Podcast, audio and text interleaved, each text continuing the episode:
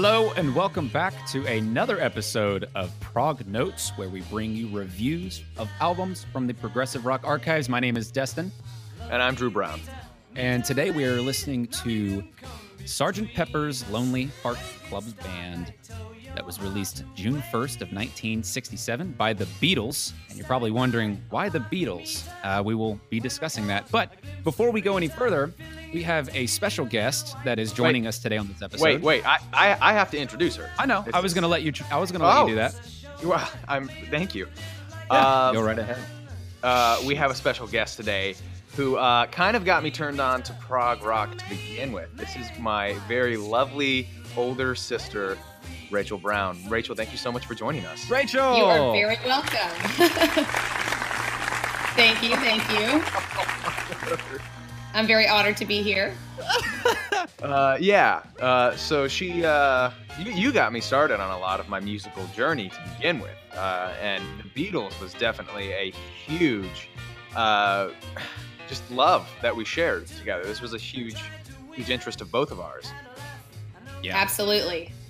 Awesome. So, continuing to go back in time, uh, obviously we get to hear the rawness of recording in mid 1967. It's funny how we've done this, Drew. I don't know why we've done this, but literally, we started in 1976, went to 73, 71, and now we're at 1967. We've So- just been going back in time. I know. Man. I, I mean, I don't know. I mean, we can't go back in time any further. Well, I mean, we probably could, but just not too far. But either way, so this album was recorded from November 1966 to April 1967. It took about 700 hours to complete, guys. Isn't that crazy? That's a lot. is. I mean, that's a lot of time. So, um, but without further ado, let's go ahead and dive into the Beatles here. And this is actually a question um, that I'd like to go ahead go ahead and put this out there. Why are the Beatles on this? Drew, Rachel, like this is like this is probably one of the best pop bands ever to hit the United States, let alone probably the music industry. Why the heck are the Beatles on this show? Um, I'll, I'll go ahead and and field that. Um, right so ahead. I think I think personally this was the start of progressive rock, and a lot of mus- music historians debate back and forth whether that's true, whether it was King Crimson, whether it was the Moody Blues with their first concept album Days of Future Past, or anything like that. But I think that this band really started to progress the field of rock like no other band has done since then, especially for the time period they were in, the technology they were using, uh, and the expectations of what rock was. Let's not forget that rock and roll was really a 50s thing, right? And then Right. it kind of transformed. They took it um, and made it a bit more uh, pop oriented. They progressed it a bit with stuff like Rubber Soul and Revolver. And then this album specifically, they hit an entirely new wave of sound and experimentation that I think falls into a lot of what they did falls into the category of progressive rock. Um, Rachel, would you agree? Absolutely, I would agree. Um, yeah, they were doing things that nobody else was doing at the time. The the, the genre of rock and roll, uh, which obviously progressive rock falls under rock and roll. Right. Um, the genre of rock and roll would not be what it is without the Beatles. And I know that that's a huge statement to make. You know, other people can debate it, but I mean, it's just like saying that rock would not be the same um, without Elvis. I mean, and it wouldn't. You know, even though his sound can be considered, eh, you know, many things: country, gospel, rockabilly. You know, um, Yeah. Maybe not straight what we consider rock and roll today. Um, the Beatles are exactly the same way. They it would not be the same without them. Yeah. Um, and especially as they moved from what you were saying, Destin, that pop sound of you know we're all gonna we're gonna wear these uniform gray outfits and we're gonna try to fit the trend and break into that trend with yes something s- slightly different but we're very much going with the mold of what the 60s sound was evolving into or at least the early 60s and then when they started doing their own experimentation um, and branching out with um, like what you mentioned drew rubber soul and revolver precursors to sergeant peppers by the time they hit sergeant peppers it was just incredibly experimental what they were doing Absolutely. I, I and I think I'm gonna go ahead and throw this out there too, because I think I think a big misnomer of progressive rock or prog rock, and and I believe the reason why some people don't like it, and it's partially true, is that they think that it's way too technical for them to understand. And if you believe it is too technical or or maybe you're not a musician or don't understand the technical side of music at all, that doesn't mean that you can't enjoy prog rock. And and I think examples of this include Dark Side, which we've already listened to, and and prog rock is really just it's it's not about the solo, eh, you know. And I know that I've mentioned this in the past, but it's it's not all about the long songs. It's not all about the epics. It's not all about mm-hmm. the solos.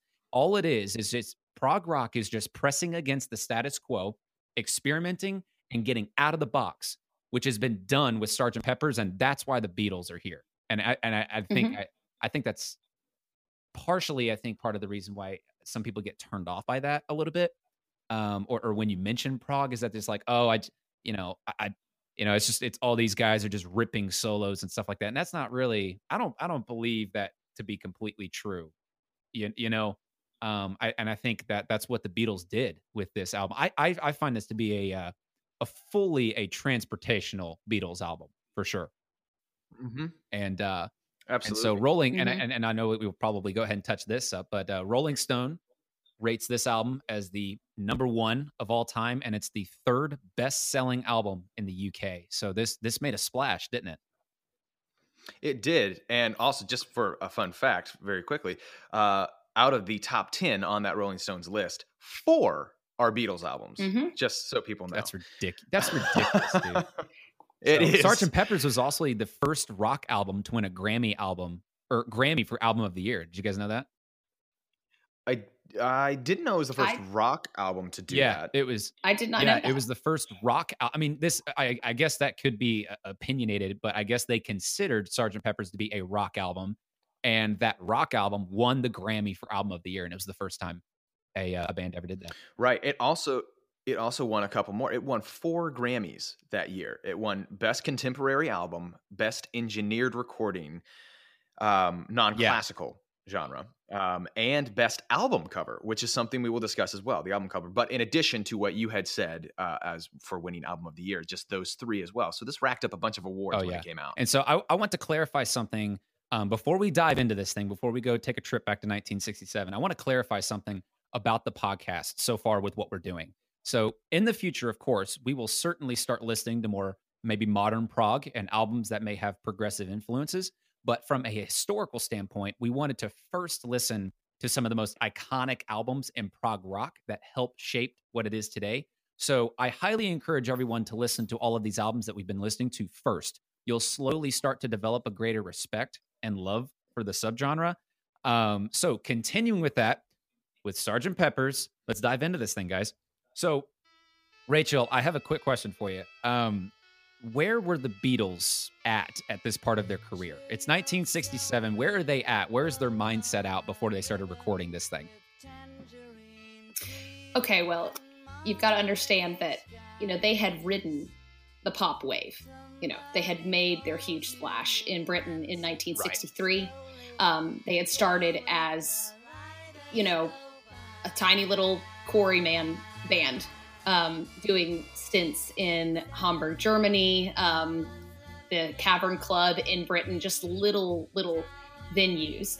And of course, after um, Brian Epstein, their manager, uh, came along, took them under his wing, gave them the uniform look of the very familiar, iconic, matching um, gray uniforms, you know, the, the uniform bow at the end of their yeah. performances, you know, all of these things that kind of made them um, that typical pop band, but gave them a little bit more of a refined edge to that.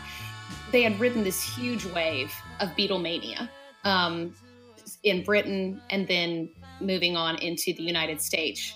Uh, United States. Yeah.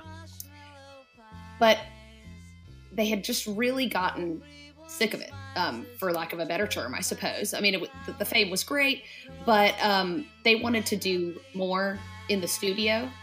So um, I think it was actually before Revolver. Um, they stopped touring. Their very last show was in San Francisco um, in '65, I believe. Could okay. be '66, but right before um, Revolver. So you're talking about just about a year um, before starting in on Sergeant yeah. Pepper. So they're, re- they're, so they're really um, just diving into the artistic side of, of the music that they were writing. Right. They wanted to go artistic. Um, they did not want. Uh, I think a good way to put it is even though they were changing the shape of what music sounded like, even by following some of the trends, they were different. Yeah. Um, they really wanted to now totally break away from that and establish their own sound, which, interestingly enough, is still a product though of their own time period. Sure. Because in this at this point in the mid 60s, you had so much social upheaval going on, especially in America, and how could that not also affect the subject of your music, the sound of your music, especially with the drug scene? Um, you know, Yeah. um, hallucinogenics in particular. Um, and that was something that Lennon especially was delving into. I mean, they had all done it at this point, but he, you know, for a while was very um, mastered by yeah. that um, to a certain extent. So you have all of these outer influences that they were now using to um, create a new sound That's um, and that's what they wanted Okay. to do. So that's where they're at in their career. This we're going to try to move away from being the pop band into the rock band. Um, that's doing something more, and of course they had precursors to that with George getting involved with um, the very Indian sound, which I'm sure you guys want to speak about in more depth later, um, with the sitar, and already having songs um, on Revolver that utilize that instrument and um, also other sounds. I mean, particularly um, the you know classical um, instruments like the violin being used in Yeah. Eleanor Rigby. Those sounds they wanted to now expand on. Drew, would you say that this is kind of like the Beatles were in their teenage years and now they're the grown adults and now this is what's happening? Is would you describe it that way?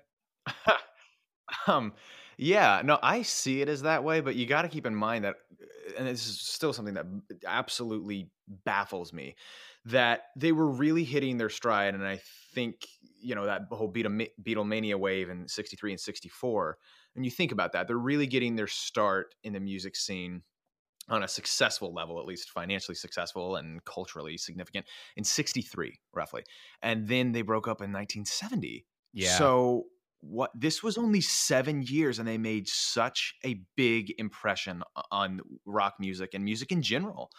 So, anyways, the, the reason I mention that is it's just so weird to think of them as like, oh, you know, this was teenage and now they're adults now. It was only like a span of what, four years maybe? yeah. Uh, between, I mean, 63 to, to what? This was 67. Right. So, yeah, like only four years later. And Mhm. So yes, Yeah. I see it that way. I think partially because of the look they also adopted. They had several different, um, y- you know, th- their image, quote unquote, changed so much throughout their career as well. Like Rachel said, they kind of started out as refined. They were shaved, clean cut. They had the mop Mhm. top phase, and now they're in this weird. Hey, let's all grow mustaches because you know I, I forget who started it. I, I read somewhere one of them started. I think it was George who started with a mustache, or maybe it was John, and then the rest of them were like, okay, Yeah. we'll just do that too. But um, but you know, this is that phase, and John starts wearing his you know iconic glasses that he started wearing in his later career. Um, they just seem like a, a very different era of Beatles now, and they were. So how would how would you how would you describe the album though? Like if you could if you can come up with like three adjectives, you know, with with where they're at, right? So they're they're they're moving into this kind of new stage. They've stopped touring. They're doing this new uh new kind of sound. I mean, they're, never mind. I mean, they haven't really they've started already, but now they're going into this different direction. You know, how would how would you describe the album and how does that pertain or how does that relate to where they were? Like what what I would what say three adjectives would you say? I would say explorative, revolutionary, and honestly, this may sound funny to you, but catchy.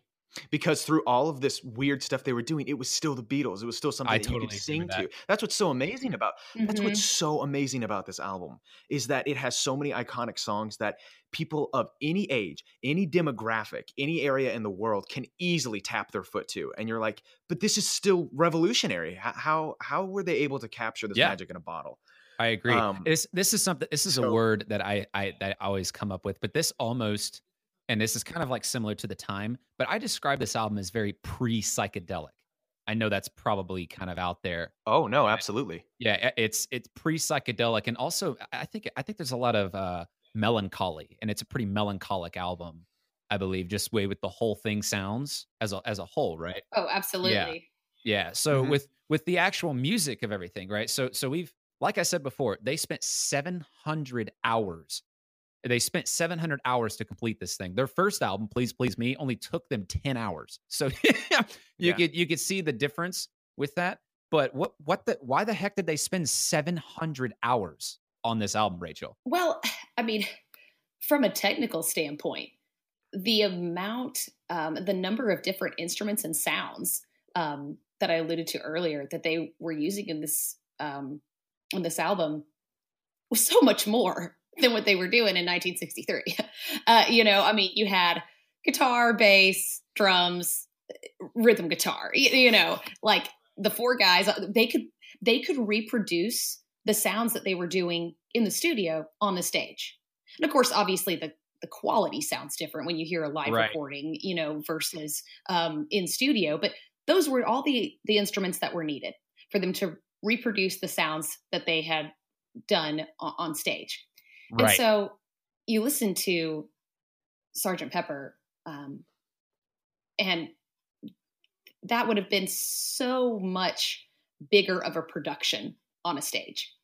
I mean, I can't even imagine what it would have taken for them to tour with this kind of an album, um, because there was no, you know, um, the kind of technology that we have that reproduces sounds of instruments that may not actually be there on stage, and it sounds pretty clear or j- gives you that that same feel and effect. That was not there. You had to haul all of those violins on the stage, or you just didn't have violin, you know. so, um, just from a technical standpoint, it's going Yeah. to take much longer to produce and record this kind of an album than it is. Please, please me. Yeah, absolutely. And I, it's something that you said with that, just with with having a lot more production.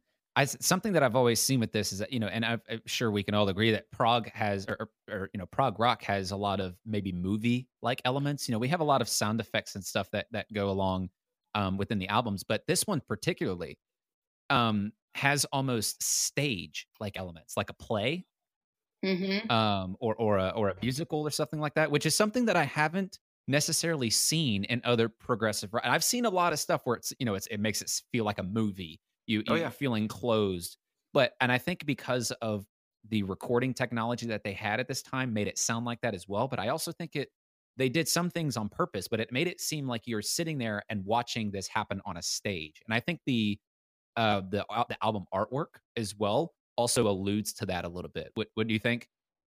Well, oh, c- can I get in here, Drew? Yeah, absolutely. You good with that? Yeah, Yeah. absolutely. Um, I was going to say that's absolutely intentional. Yeah. Um, and I don't know if we touched on this just a second ago or not. Um, but when we were speaking about just the album's significance and it being, you know, voted and rated number one um, out of any album um, by Rolling Stone, um, there's also, uh, you know, whether that's debatable or not, there's also um, a concept about this being the first concept album. Now, I would probably debate that um, with a couple other albums um, around that same time period. right. But and it is even debatable. There are a lot of pe- scholars and music uh, scholars who debate whether this is actually a concept album because there really is very little link between the the songs, especially not compared to you know something like Dark Side of the Moon, which is very obviously a concept album. But the concept of the album intentionally supposed to be a performance is there obviously from the very first track Right. on the record. And then having a reprise and then having a day in the life at the very end of it almost as your encore.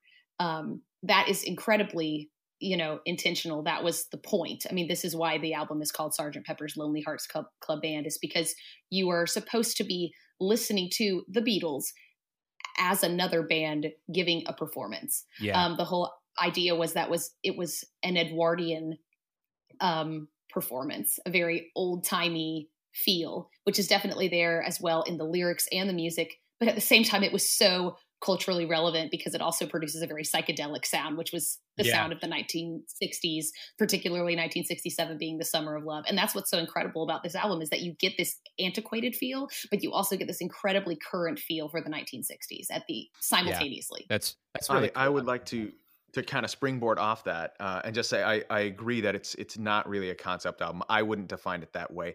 I can understand where someone would put that in there and why why someone would do that in the sense that, like you said, Paul had an intentional concept to reveal, which was this different persona, all of their different personas, this these alter ego of Sergeant Pepper's Lonely Hearts Club Band, and that was intentional. Whereas beforehand, with pop and rock and roll albums, it was just a collection of songs, and there's no link between them whatsoever. There's no real intention behind this at all. And at the very least, you know, Paul made the effort to say, hey, no, these are different personas, and we're going to have a beginning and a reprise, and like you said, an encore with A Day in the Life. But uh, even John and Ringo they both admitted it's not really a concept album. They, they were interviewed later about it and they agreed, no, it's not really a concept album. So some people say that it's a concept album. Some people say that it's not a concept album. But it, even if it is or it isn't, Drew, would you would you say that it made concept albums popular or not? Yeah, I think I think this was the beginning of art rock.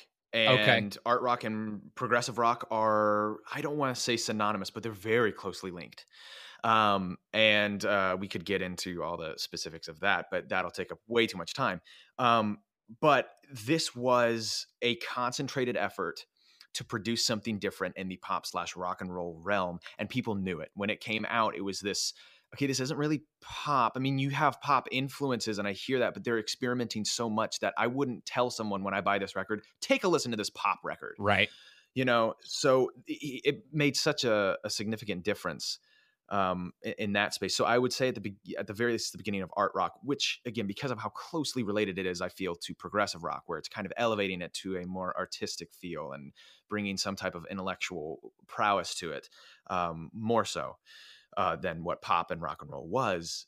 That's why I would say this is this is the start That's of progressive rock. That's great.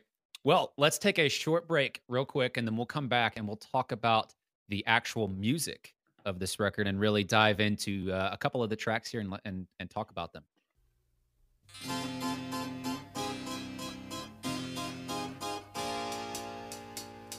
I'm fixing a hole where the rain gets in and stops my mind from wandering where it will go. Awesome. All right. So I have a, uh, a question here because I, I've I've listened to Sergeant Pepper's a lot. Like I've, I've listened to this album a lot. But what what do you think someone's reaction is to this album when they first listen to it? Is it is it normally received well, or do you think that this is an acquired taste? Um, just kind of saying and repeating a little bit of what I said earlier with that this is still catchy. This is still a catchy album. I think most yeah. people would still really enjoy it. It has some phenomenal tracks. And just a fun fact um, Sirius XM's Beatles channel. Uh, I was listening to that a couple months ago, and during Labor Day, they had the top 100 tracks voted by you, the listener, of the Beatles, the, the best. And number one was from this album. It right. was A Day in the Life. Um, so, you know, and, that, and that's that's that's a wide range because the Beatles can fit into a wide range, right? Uh, of, I mean, a lot of yeah. people love the Beatles. Um, from you know people who really love metal and people who love classical you know. So the fact that all of those listeners on that channel chose you know a song from this album uh, I, I think that that says something that people really enjoy it and that it's received well and that most people can sing with it you know and identify with the, the songs on there so. Yeah i would agree. I, I think that this is a when i first listened to it yeah i mean it's like you can still it's still catchy it's still cool but at some parts it kind of like takes you in a different direction where you're not expecting. And i really like it about i really like that about this album because it, it's still it's still the beatles. It still stays the beatles. It still has the poppy kind of sense to i mean we still got the you know the the sitar from revolver and the harmonies from rubber soul but we we have it in a different direction that i think is taking it in a really cool way.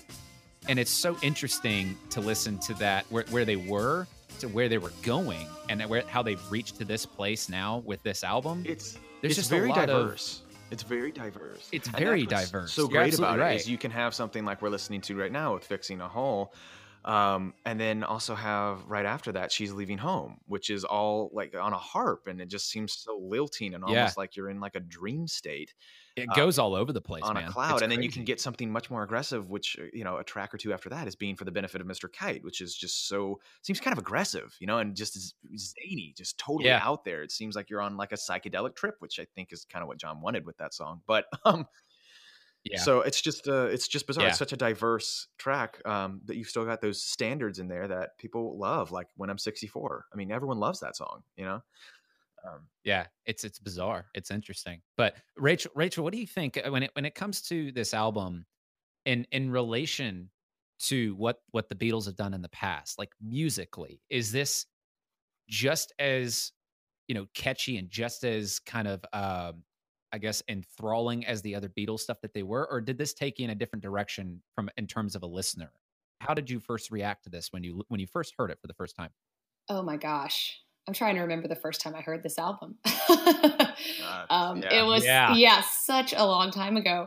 Um, like I remember exactly where I was and when I first heard um, uh, Dark Side of the Moon. You know, I, I know exactly where I was when I first heard that because it was a little bit, uh, I was a little bit older. Um, but th- I've grown up with the Beatles. So I can't remember the Yeah. first time that I listened to it end to end. I'm sure that was a lot later. Um, but you know, hearing some of the specific tracks, you know, are just ingrained in my DNA, honestly, at this point. Um, but I think that that's a very big question because I have um, several friends who like early Beatles a lot, the poppy sound of the Beatles, Mhm. and I I love the Beatles in all their phases. I can appreciate them every single um, in every single phase, but I do have an affinity for later Beatles, and I think that starts for me with when they started backing off of the stage and um, with Revolver and then Sergeant Pepper's. Um, these two albums are special to me, um, you know, and then following all the way through to Abbey Road. Um, I really like later Beatles, and I think there is a difference. Um, not that it's not still catchy for sure, because I don't think as a child I would have enjoyed it if there wasn't a catchiness to it, because that's just what's so intriguing, I think, for children and music. It's a little bit more about this, you know, the sound of the tune, yeah, the pattern of the Yeah. tune than Yeah. it is about even necessarily the lyrics um, or the music itself. But um, I think that this album, there were people who did not care for the Beatles, even you know back in the '60s, especially maybe the older generation was just not understanding what was going on.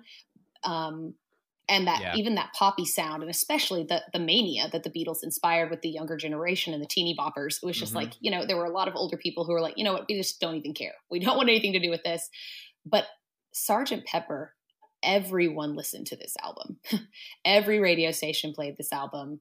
Um, I read an article once that said um, it made a massive statement that this was the most unified mhm. since the treaty, uh, the signing of the Treaty of Versailles in 1814. Yep. That in the western in the western. yeah, that Western Yep. civilization has been unified. Yep. This I've is the that. most that they've been, or ever have been. And I I would agree that there. I do not think that Western civilization, especially because of all the technology that we have now and the the different avenues that people can take um, to get their media, I don't think that Western civilization will ever be unified like that again. Um, and I just think that that's an incredible statement to make that the Beatles unified Western civilization with this album. It wasn't they unified it with I Want to Hold Your Hand. They unified it with Sgt. Pepper's.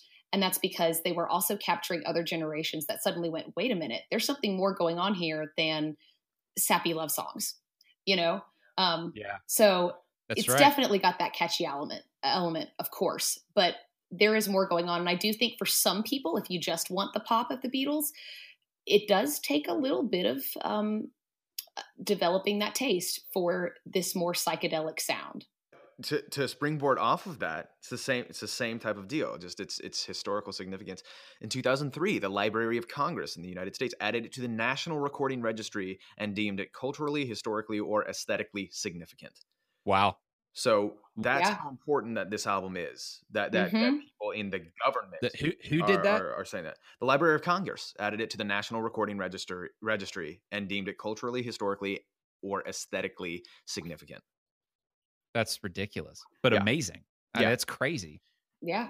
That's So nuts. that's why it's unfortunate. It's funny that we did like a you know a two parter for Dark Side, uh, but this one we're It's a trying big to one. keep doing- It's a big This one. one's just yeah, just as much of a monster to tackle. They're Well, all they're all big. and to put it in perspective, um, also, you know, mentioning the ranking of, you know, Rolling Stones top 500 albums, Dark Side is actually my very favorite album of all time. And um, I knew that it like was in that list. like brother. Yeah. Uh, exactly. Yeah. Um, and I- I knew that obviously Dark Side was in there. But uh, and I had read this article before on the top 500 albums, but it had been a while, and so I was you know scrolling through it just the other day, and did not realize that Dark Side is number 43. I Yeah. thought it would have been much higher up actually on that list, and just to to think that you know Sergeant Pepper is number one, you know, and also an, an album that is just so you know significant culturally as well um, as Dark Side falls much further down the list. I mean, still at top 50, but not up there in the top 10 like I had thought it was. Well, we mentioned on the Dark Side episode that it stayed on the charts for years, for what, 13 Years. years, something like that? Absolutely. Yeah, it's, it's like 17, 14, something around that. Yeah. It's like Yeah. 200 consecutive weeks, something like that. It's Oh, yeah, I ridiculous. thought it was. Yeah, I thought it was more. I thought it was like seven hundred some odd. Anyways, but this, uh, at least it stayed in the charts. That that's one thing, which is which is an impressive an impressive feat to pull off. This album stayed at number one, number one, not just in the charts, at number one in UK for twenty seven weeks. That's about half a year. For an entire like Mhm. half a year. Think about all the different music that was coming out. I feel that bad for them actually. all the different bands that were coming out and producing new music. This was an explorative time, not just for the Beatles, for a lot of people, Mhm. partially because of the Beatles. New bands were emerging, really important bands were Oh emerging. yeah. And A lot of the bands that we listen to, a lot of bands that we listen to on this show emerged around this time that we were talking about. I mean, like Rush, Pink Floyd. Uh, I- Yes, they were all formed in the late 60s. Yeah. This stayed at number one in the UK for 27 weeks and in the US for 15 weeks. So a little over, th- what, three months, maybe four months, something, Something like that. Yeah. So at number one, I mean, that's just incredible that consecutively people Yeah. said, no, this is still the best. After each new record comes out from different groups, this it's still, they, it pales in comparison to this, you know? Mhm. Yeah. Um, I think a good question is, uh, well, why? You know, we got, so I think we should actually start listening to some of these. This is when I'm 64, uh, which is one of the songs on this record. You know, just listening to this, obviously. I mean, just why why is this so such a big success? And we've been talking about you know the reasons of the historical standpoint of it, but actually with the music itself, like was it the best chorus were the best choruses in the world ever written was it you know the the catchiest lyrics was it the most intuitive ins you know what what was it I think it's it's because, and I mentioned a bit earlier that this was really a concentrated effort to raise pop and rock and roll to a more artistic uh, level, and so they started using the studio as an instrument. And you'll read that phrase actually when you read a couple of you know articles and uh, and journals about this album. Is they approached the studio as an instrument. Yeah So we mentioned Dark Side of the Moon a lot actually in this podcast. Uh, surprised we have so much, but uh, just again, Alan Parsons, who engineered the Dark Side of the Moon record and went on to form his own group, the Alan Parsons Project. Uh, pretty significant player in the realm of progressive rock. Absolutely. Alan Parsons. But he was very impressed with the Beatles, particularly on this album, because of what I just stated that they were im- they, they were fascinated by by not just musical compositions but sound compositions. yeah yeah You know, it doesn't matter if you want to touch on that on- for sure Right. That it's it doesn't matter if you can replicate it on stage or not, and we had kind of touched on that in the past, obviously, Yeah. um, as well. But he was super impressed with this, and he actually wanted to work at Abbey Road because of that. Uh, he, he he heard this record and he said, "That's the place where they're doing something new and creative and artistic and experimental. I need a job there." And a year later, I think he got an, as an intern That's at awesome. Abbey Road Studios. But he was like 17 or 18 when this record came out, and it was a huge influence for him, and he adored what the Beatles did with that. Yeah. Um, and and as a as opposed to Dark Side, which Alan Parsons obviously engineered, and we've already reviewed it, of course, the Beatles created this album with the most primitive of tools in the studio, but stayed very inventive at the same time. See, with with Dark Side, they had a lot of new technology that came out. You know, but five just I mean, this is just five years before that, right? I mean, 67 or six years, six years before yes, that. yeah, about six years. And and they were, I mean, six years during this time period in the music technology stage is very, very different. And and starting with that was that this album was recorded on a four track tape machine. And which is hmm. this is so cool because the way this was usually done was to record individual uh, individual instruments on separate tracks and then combine them onto another track, right? So I mean, for example, like it, you'd have guitar, bass, and drums were recorded separately on track like one, two, and three, and then they were all combined or bounced to an instrumental backing track on track four, right? And then two vocals might be recorded on one and two, the instrumental played back, and then the combination of the vocals and the instruments, you know, combined to track four. And so a, a song can be built up layer by layer in that way. But but what's really right. cool is that it was at the cost of sound quality, right? As eh, the more and more sound is added to a track, the tape becomes saturated and the sounds becomes distorted. So music this way demands a lot of practicing to play long passages without making mistakes, right? Because you can't keep adding tracks. So these guys were playing these long, long passages, right? To, to make everything sound as clean as possible. So when people first heard this, it was like, whoa, this is crazy. We got all of these different sounds and they're all stacked on top of each other, but we're only using a four track tape machine. And I think actually Paul McCartney recorded the bass after everything was recorded. Yeah. Yep. Yep. I had read that too, which is so super cool. interesting to think about. That the, the bass was just yeah, because it, because it, I did I think they did a lot of carving and stuff like that. They didn't want to they wanted to make sure that they that the bass bass guitar didn't clash with the toms of the drums and, and the bass the bass kit you know the bass drum. So that it was it was recorded last, so it would fit fit in the mix really well. And I think the guy who single handedly took care of this, I believe, um, I don't know if there was more. There might be more, but the the guy who's credited with it is, is uh, Geoff Emerick, and um, this guy, I, I think he actually died in 2015, but he did a ton for this album when it came to just all kinds of different sounds that they that they came up with. Um, and one of those things actually being the drums. Um, and this is just my let me you guys gonna let me geek out on the drums for just a second? Is that okay? yeah. Is that is that fine? Okay, cool. So the, let the the drums on this album are just recorded correctly. They they really are. the actual tone of the drum was really captured. This is the first time that they actually close mic'd the drums. So they really created this punchy drum sound for the first time. See, most of the time it would just sound like it was in a room. You can hear the snare, you can hear the kick drum, but these were recorded individually and they were captured extremely well. It, golly, I mean, just just listening to the reprise of, of Sergeant Prep of Sergeant Pepper's what is that like? Isn't that like the second to last? Yeah, it's the second to last song, right? Yeah, it is. And I, I actually I love that track. And partially, just real quick, I just want to add, it's partially because of the drum sounds. I love yes! the drum, yeah, the drum reprise of yeah. that section mm-hmm. so much. Yep. Dude, I mean that that drum sound that could be something that you heard on the radio today.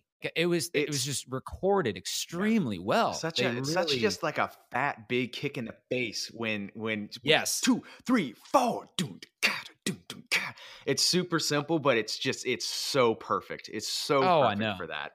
Yeah, and even even on the song "Good Morning, Good Morning," right? Yes, they, they did. Yes, they did mm-hmm. a lot. Yes. The, the, drum sound in that was really cool. But I also think there's another thing as well, and we got it playing in the background for everybody. But the Beatles, I think, and this is me geeking out again over like engineering, but the Beatles kind of invented the compressed brass sound right? Chicago would not exist if it weren't for this album with the Beatles and the way they recorded these instruments. Because that that really kind of it all sounds like one instrument. You know, like all the brass instruments together are kind of crushed and they fit really really well in the song. That's they, they, that was the first time that was really ever done. Most of the time, it was normally solo instruments that were playing that, and it's really interesting as well. Have you ever noticed? And, I, and this may be my opinion, but Have you guys ever noticed how Good Morning, Good Morning sounds just a little bit different than the rest of the album? Like it's a lot more crunchy. Yeah, actually. Oh, absolutely. Actually, yeah. When Good Morning, Yeah. Good Morning comes on, yeah. Yeah, and and the reason for that, and and I think this is right. I I don't I don't take my you know my opinion here. This this is probably an opinion, but I think it's because of the amount of tracks that they were bouncing. The tape became so saturated because they were bouncing tracks on it so much. I think that's the reason why it sounds kind of crunchy like that, which is cool because it's kind of an aggressive song to begin with It is. with those with that brass and everything. It's super cool. All right, I'm done talking about that. I'm sorry. I had to go No, off I on that. think that's great. I think that's great, and I, I, I had noticed that too. It's funny that you mentioned that. That you even asked, like, do you think that this song just kind of sounds a little different? Because I've always thought that too. I'm like, there's just something Yeah. about "Good Morning, Good Morning" that's just, it's just different, Yeah. tonally from the rest of the, the album. I think I think it's because the tape the tape like I mean they got the the guitar. Um, do they have piano in that song? I don't think so. I don't think so.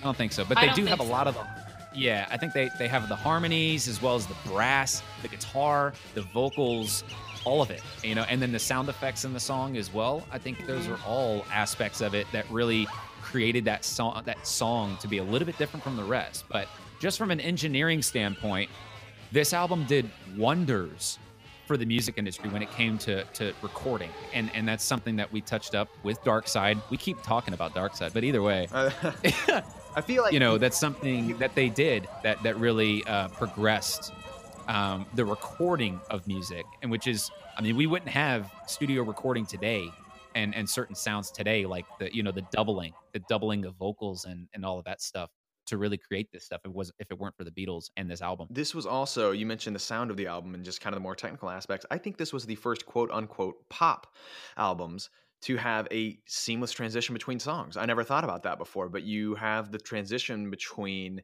uh, or the different tracks, I mean, but you know, the, the actually you're right yeah. yeah, between the you're reprise right. and a day in the life where they're all kind of clapping, but it goes into that guitar immediately that John is playing.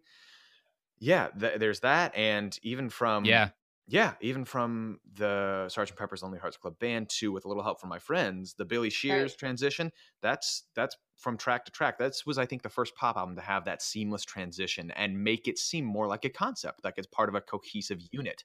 Mhm. Yeah. I usually do this at the very beginning of the episode, but if you don't know the members of the Beatles, you have John Lennon, who sang vocals and played guitar. We have Paul McCartney, who plays bass as well as sing.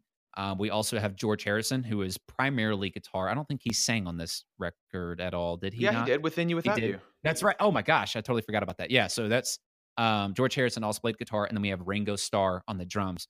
But Rachel, there's something that I've heard, and I want to make sure this is correct because you're kind of our historical reference here. But I've heard that this is Paul's album. Would Would you agree with that?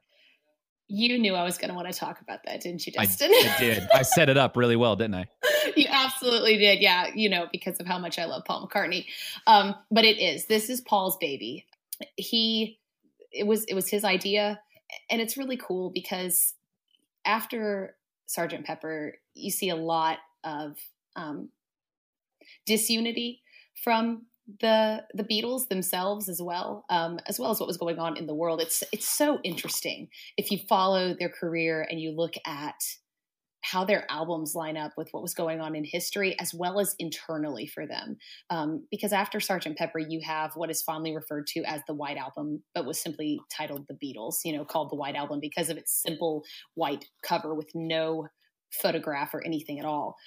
And I love the White Album, but I have read many places, and I, I wouldn't necessarily disagree as hard as it is to to want to disagree with it that it is almost like a four-way solo album.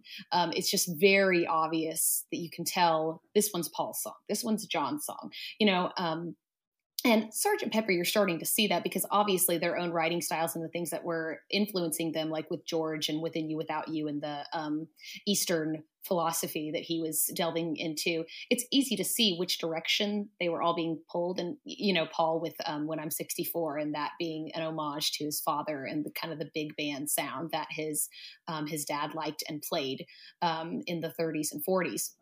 But the unity that the Beatles had surrounding this album and the the way that Paul was able to kind of pull them all into this project was very reflective of that 1967 kind of unifying feel um, before things just kind of started to spiral out of control, as well as for the Beatles themselves. So it's just really, really incredible. But yes, um, that was a big rabbit trail. Anyway, it was definitely Paul's idea, but you know, it would not be what it is without the other three, of Absolutely. course. yeah. So, Drew, do you think that, uh, I mean, with this being Paul's album, and you can kind of tell which songs were were each and like within you without you was that's george harrison's you know what i mean? And it's actually interesting i i love george harrison as a, as a guitar player. I think he's phenomenal. I like the stuff that he writes which is very telling because before i even knew that he did this fixing a hole is the only george harrison solo and it's my favorite one on the entire record. And and i was like oh that's why because he was the only one. And it was interesting as well because Fixing the Hole was also recorded at a different studio. This cracks me up. What the Beatles are here? What do you mean we got to record in a different studio? What is that? What like? uh-huh. it's just like okay, but um, but anyway, the lyrics of this album, Rachel, w- were they all written by Paul? Were they all written, or were they written with Paul and John? No, they were not all written by Paul. I mean, especially um, interestingly enough, "Within You, Without You" is it's on a Beatles album, but it is only George. Um, none of the other Beatles played on that that song. Um, it's a um, very interesting song too. Yeah, yeah, it definitely is. Um, but so no, he did not write all of the music behind the album, but a lot of the music was being written jointly still. Especially, you know, early Beatles, Paul and John pretty much wrote all of it together. Right. Um, with Sergeant Pepper, um, you're starting to see. I, I think you know it would be more apt to say that Paul would start a song. He'd have his general idea for what he wanted, or John would. They'd have a general idea of being, you know, John being inspired by a circus poster for being for the benefit of Mr. Kite. That was John's song but there are certainly different lines that you know he'd bring to paul and say okay how does this sound? You know oh let's let's add this in. You know the collaboration was still very much there even though they were starting to have more of their own ideas apart from each other than just sitting in a room trying to you know let's let's write another eight days a week on the piano. You know that kind of thing where they would sit and they would just write the full song together. I don't think that that was happening as much anymore but yeah. you still definitely had collaboration so, Drew, do you think that the the the success of a day in the life really kind of, even though they still had their own songs, kind of a day in the life was kind of the way because they end the album with a day in the life, but it was also you know it's obviously like we were saying it's been ranked like the number one Beatles song ever. Was it because they finally came together at the end of the album and had their own little song? Do you think do you think that collaboration was still there and that's what made it such a success? I think it's more between like we've been talking about um you know particularly John and Paul and yes that song to me when I hear it sounds like a mashup between the two right? You've got the beginning that is very clearly John and I completely because, agree with you and that's that's yeah, what I was and not just because of his voice but you can tell those lyrics are very kind of indicative of, of John too right? He was a bit morose at times and uh uh, Paul just has a more this lilty, you know, kind of fun, jaunty section in the middle, and it goes back to John, and it's this cool mashup between the two. Um, and I think yeah, people love that, and I, they love the transition between those two with the just the bizarre, crazy building orchestra that is not really going any direction except up you know, and not in any particular yeah, fashion. We, we got to we got to tip our hats to off Martin. to uh, George, to George Martin, Martin for phenomenal. George yeah. Martin, we could do a whole episode on him in and of itself. You know, we um, should actually do that. No, I'm kidding. We should. you know, maybe I will. Um, but uh, I, you know, I love this song. I think it's a phenomenal song. But I have to wonder, uh, you know, about George and Ringo and how they felt about this period. If they really felt as connected to this project as Paul did, and maybe even John, because I think I heard a little blurb from George saying, you know, Within You Without You was great. I really loved that. But honestly, this period for me just wasn't that great. It wasn't particularly bad. I just wasn't really that excited. I think at this point in our career, I was, I don't know, it's kind of done maybe not done, but being a Beatle was not as exciting as it once was, and this project didn't really reignite anything for me besides his personal track, right? Because right. it was so reflective of what he was going through in his spiritual journey. I was about to say, you kind of have to also take into account where George was. He had very much transitioned from he and Ringo kind of being the the fun loving of the t- you know of the four. Um, he was really transitioning yeah. um, into Eastern religion, neither good nor bad, you know, because it produced some wonderful, amazing sounds for, you know, um, the Beatles themselves. I mean, Norwegian Wood would not exist without George's affinity and curiosity about Eastern religion. Here we go. Um, oh, yeah, here it is. here we go.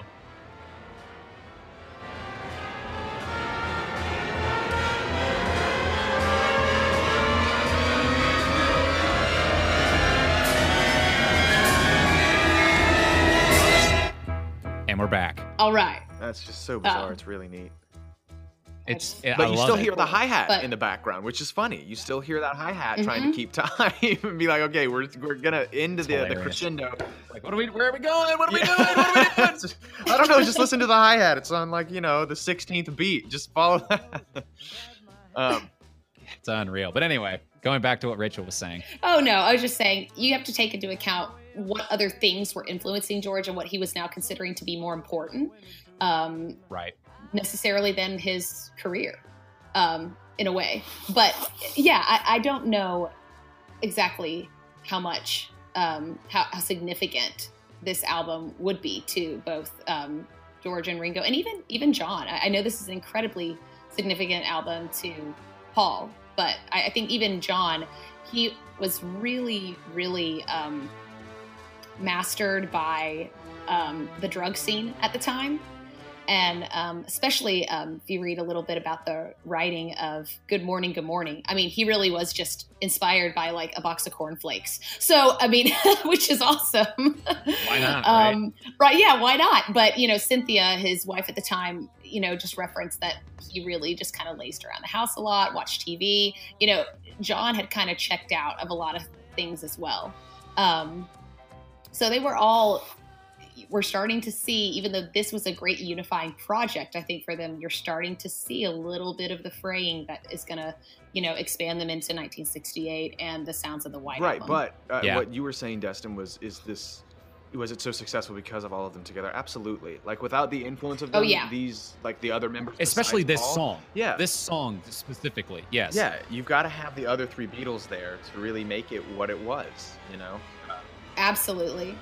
And, you know, I, I wanted to say something else actually about, you know, just the dual collaboration on the songs. Um, interest, interestingly enough, I just recently read about um, getting better. And whereas you have a day in life kind of being John's song with Paul's section, mm-hmm. um, getting better was Paul's song, but some of the more um, snarky undertones of that song were all John, which is not surprising, um, yeah. knowing John. But, you know, it's getting better. There's Paul. And then it can't get much worse. That's John.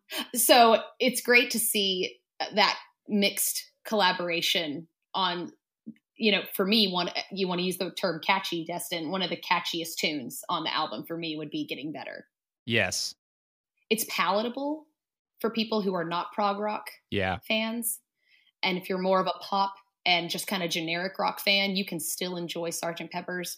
But it is also, if you want to take it to a deeper level, you can. And that's what I love is that there's so many different layers to Sergeant Pepper's, depending on how deep you want to go. It's also just to appreciate what was done for music with this album. Yeah, that's awesome. It's difficult to define uh, progressive rock. You know, it really is. I think the best way to kind of identify it is to really see some common threads between things because there are some where you're like, oh, I, I consider that prog rock, and others would say no, like like Dark Side of the Moon. I consider that prog rock. A lot of many other, uh, a lot of many other. Awesome, I'm super articulate today. A lot of other people might say that no, it's not prog rock. It's a conceptual album and it's just psychedelic rock. Like that's different. So it's hard to, you know, labels in general are difficult, especially when it comes to something, you know, in an artistic field, right? Like music. Yeah. um, But this, I think, is a very clear example of taking something and taking it to the next level. And it's a very simplistic way of putting it, but that's what prog is right there. Especially when you're looking at boundaries, taking it to the next exactly, level. Exactly, but especially when you're looking at the Beatles and like Rachel had said before that, um, kind of echoing what she had said. Yeah, they started out as a pop boy band and then they matured. They matured into this and it, it you can't look at this and the rest of their career and say that this was not something that was a big step up. It was a big step into the unknown. And um, that's what progressive rock was, but still maintained themselves as the Beatles, still maintained it as being catchy. And, you know, uh, it was very artistic. This is a very artistic album. And, uh, you know, I know we're running low on time. It's unfortunate we can't really uh, talk about the album cover because that oh, super also, cool. you know, I was going to say I, we have not touched on the album cover, well, which is killing earlier, me. I, well, no, I had mentioned earlier that, um, you know, the Library of Congress said it was, they deemed it culturally, historically, or aesthetically significant mm-hmm. right? And that that that pertains to the the vision of it right? The actual visual display of the album cover. So this was something super different. I feel like most albums before this i say most yeah absolutely almost all of them before this were photographs of the band or some type right. of portrait of the artist whether it was a comedy album or a rock album or an opera right? A lot of it was you know this was a bunch of different, very significant figures throughout history in literature, in politics, in film, all of this being displayed all at once on uh, and there's so many layers you can actually analyze with just the album cover itself. Again, a reason that this is art, that this kind of promoted this idea of rock or pop can be artistic, which is why I consider right. it progressive rock. This album cover um, it's just it's it's unbelievable. You see all these different figures, and it's it's it's beautiful. It's a beautiful album cover too. Well, and I just have to add this because this is just something people have to know about this album. This was the very first album that came with the lyrics printed on the jacket. Nice. It was also it was also yes, I and and to springboard off of that, it was also the first Beatles album that was the same track listing in both the UK and the US. Interesting. Mm-hmm. That's super cool because yeah, I, I, think that tells something about uh, because that's actually very common in progressive rock to actually have the lyrics printed somewhere because right. um, I think that they are, are just you know they're supposed to have some kind of meaning like the you know they're not there just to be like we're not going to put a bunch of oohs and ahs and make it poppy and make it jumpy and stuff like that and everybody will enjoy it. You know I think the lyric the lyrics have meaning. The lyrics are supposed to uh, move the song in a certain way. I think that's really cool. Yeah it's it's just another example of the fact that this was supposed to be different. Yeah. For a reason. Yeah. It was supposed to spark a, a type of intellectual discourse. Yeah. Mm-hmm. It, it, Absolutely. It um, and it was interesting, just a super fun fact. They didn't put Elvis on there because Paul felt Elvis was too important. He said, "No, mm-hmm. Elvis." I had is, read that. Yep. He's not just he's not just another musician. Elvis is the king, and he right. doesn't. He's too important to be on this album. Wow. So I I just yeah. have I have one question, and this is actually something that pertains to our, our podcast as a whole, um, kind of outside of this, but I, am I'm, I'm I'm trying to take myself from a, a, different standpoint, a different mindset. Maybe I don't listen to progressive rock. I don't know what progressive rock is. I'm a friend of Drew and Destin and Rachel, and I'm listening to this just because they want me to. But I don't listen to prog rock. I listen to it, and I just don't seem to get it. I listen to like some people say that this is a progressive rock album, and I listen to it, and yeah, I can appreciate it, but I, I just don't really get it. How come? What what what would your answer be to that? Um, I mean, short and simple is I don't want to. I know we mentioned this on our first episode. I don't want to project my personal music tastes onto you and claim that if you don't listen to the same thing, then you're simple minded. No, not at all. I mean, everyone has their own personal music taste, and if this isn't your bag, it's not your bag. Oh, I was going to absolutely say they're simple minded. Uh, no, yes, we are elitists here. No, not at all. Uh, you know, and I hope we don't give that impression. Um, you know, it's I, I, guess the the short answer to that. I hope, Destin, I'm not giving you a disappointing answer, but it's just that some people enjoy it and some don't, because there are several. I mean, I, I studied film when I went to college, and there were several movies I watched that I hated, but I could still appreciate and analyze them. Right. So if this isn't your bag, that's cool. But I think that you can also engage in this conversation, you know, or if anyone ever mentions this album, you can say, no, I understand that it was significant and I can appreciate that. Now I can identify some elements that are progressive rock. And now I know a bit more about progressive rock or, or, or why this album and the Beatles can be attached to that subgenre. Yeah, I was I was going to agree with you on that too. I was I was going to say that it's it's not a matter of if you if you don't necessarily like it or or dislike it.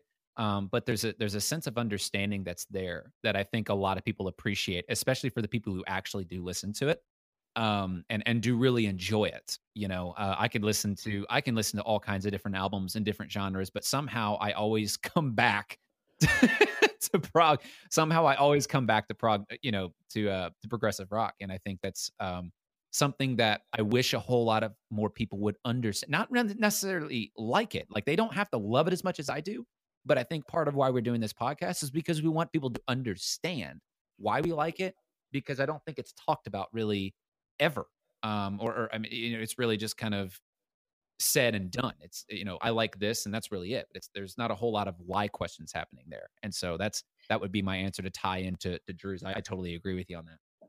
Well, and to expound on that, I think you also have to take into account um, different people want music to be different things. So yeah. you also have to think about from the perspective of what do you want music to be for you? Is this, um, you know, a total escape? Is this um, just you know making you feel good, really liking the beat? Yeah. You know, I a lot of lot I like a lot of friends. So I'm like, or I have a lot of friends that I I ask them, well, why do you like that song?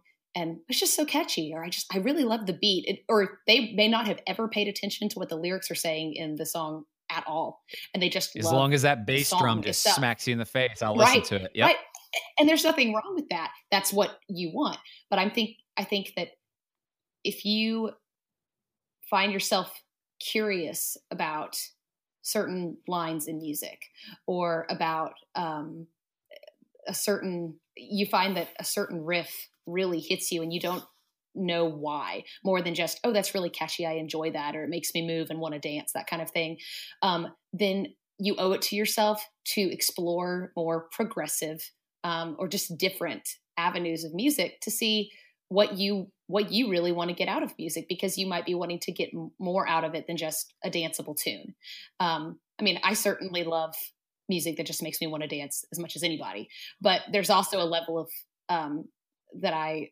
want something more out of music because it just means a little bit more to me um, than it does to some other people. So I think you also have to approach it from that angle of, you know, yeah, you're does, absolutely right. These people even want music to be something more than just fun. And if and if you are, this is a great album to start with, Sergeant Pepper's. Mm-hmm. So Thank you all for listening. These are our prog notes. We hope you learned something new about this record, uh, especially or inspired you to even check it out for the first time or prog rock for the first time. Uh, if you have not listened to this record, please email us at prognotespodcast at gmail.com to let us know what you liked, didn't like about the album. I've been Destin Frost, aided by Drew Brown and Mrs. Rachel Brown. Everybody give a round of applause for Rachel. Thank you, Rachel, for joining us. I appreciate it. Thank you so much for having me. Awesome. So join us next time as we discover the past, present, and future of prog rock. Drew. Hmm. Oh my gosh what is the next album we will be reviewing? So th- we deliberated on this. We wanted to do a King Crimson album, and I think that what we should do is in the court of the Crimson King because of uh, its historical significance uh, in the realm of progressive rock. So oh yeah, a lot to analyze there. It's going to be really fun. And King Crimson, we have mentioned a little bit in passing on this show. They are one of the pioneers. They are ones that you look to when you think prog rock. So it should be a good episode. If you don't know who King Crimson is, good. Join us next episode. Thanks, guys. Oh. This is. Thank you, Rachel. Thank you, Drew. We will see you next episode of Prog Notes. Thank you.